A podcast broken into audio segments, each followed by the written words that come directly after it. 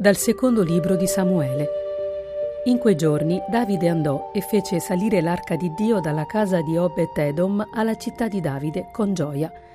Quando quelli che portavano l'arca del Signore ebbero fatto sei passi, egli immolò un giovenco e un ariete grasso. Davide danzava con tutte le forze davanti al Signore.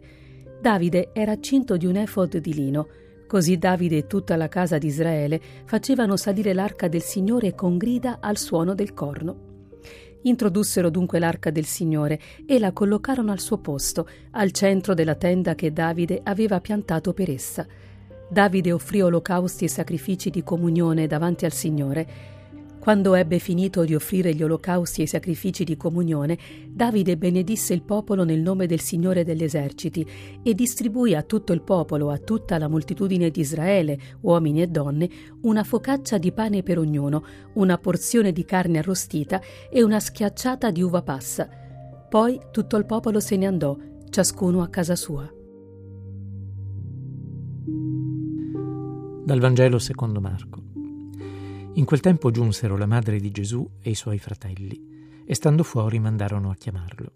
Attorno a lui era seduta una folla, e gli dissero Ecco, tua madre, i tuoi fratelli e le tue sorelle stanno fuori e ti cercano. Ma egli rispose loro Chi è mia madre e chi sono i miei fratelli? Girando lo sguardo su quelli che erano seduti attorno a lui, disse Ecco mia madre e i miei fratelli, perché chi fa la volontà di Dio Costui per me è fratello, sorella e madre. Gesù era così. Primo la gente, servire la gente, aiutare la gente, insegnare la gente, guarire la gente, era per la gente.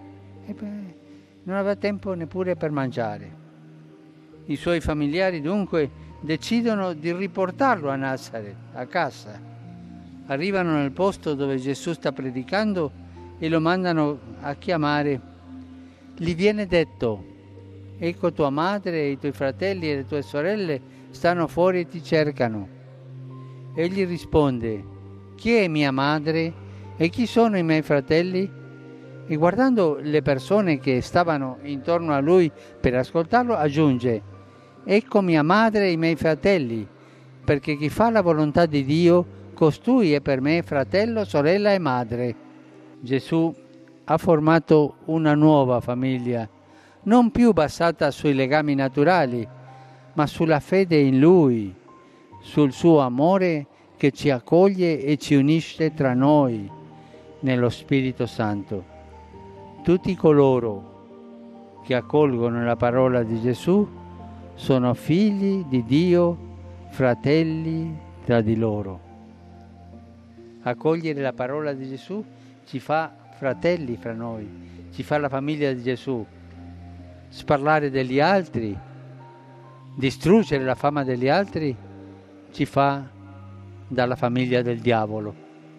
Quella risposta di Gesù non è una mancanza di rispetto verso sua madre e i suoi familiari, anzi per Maria è il più grande riconoscimento perché proprio lei è la perfetta discepola che ha obbedito in tutto alla volontà di Dio ci aiuti nella Vergine Maria a vivere sempre in comunione con Gesù, riconoscendo l'opera dello Spirito Santo che agisce in Lui e nella Chiesa, rigenerando il mondo a vita nuova.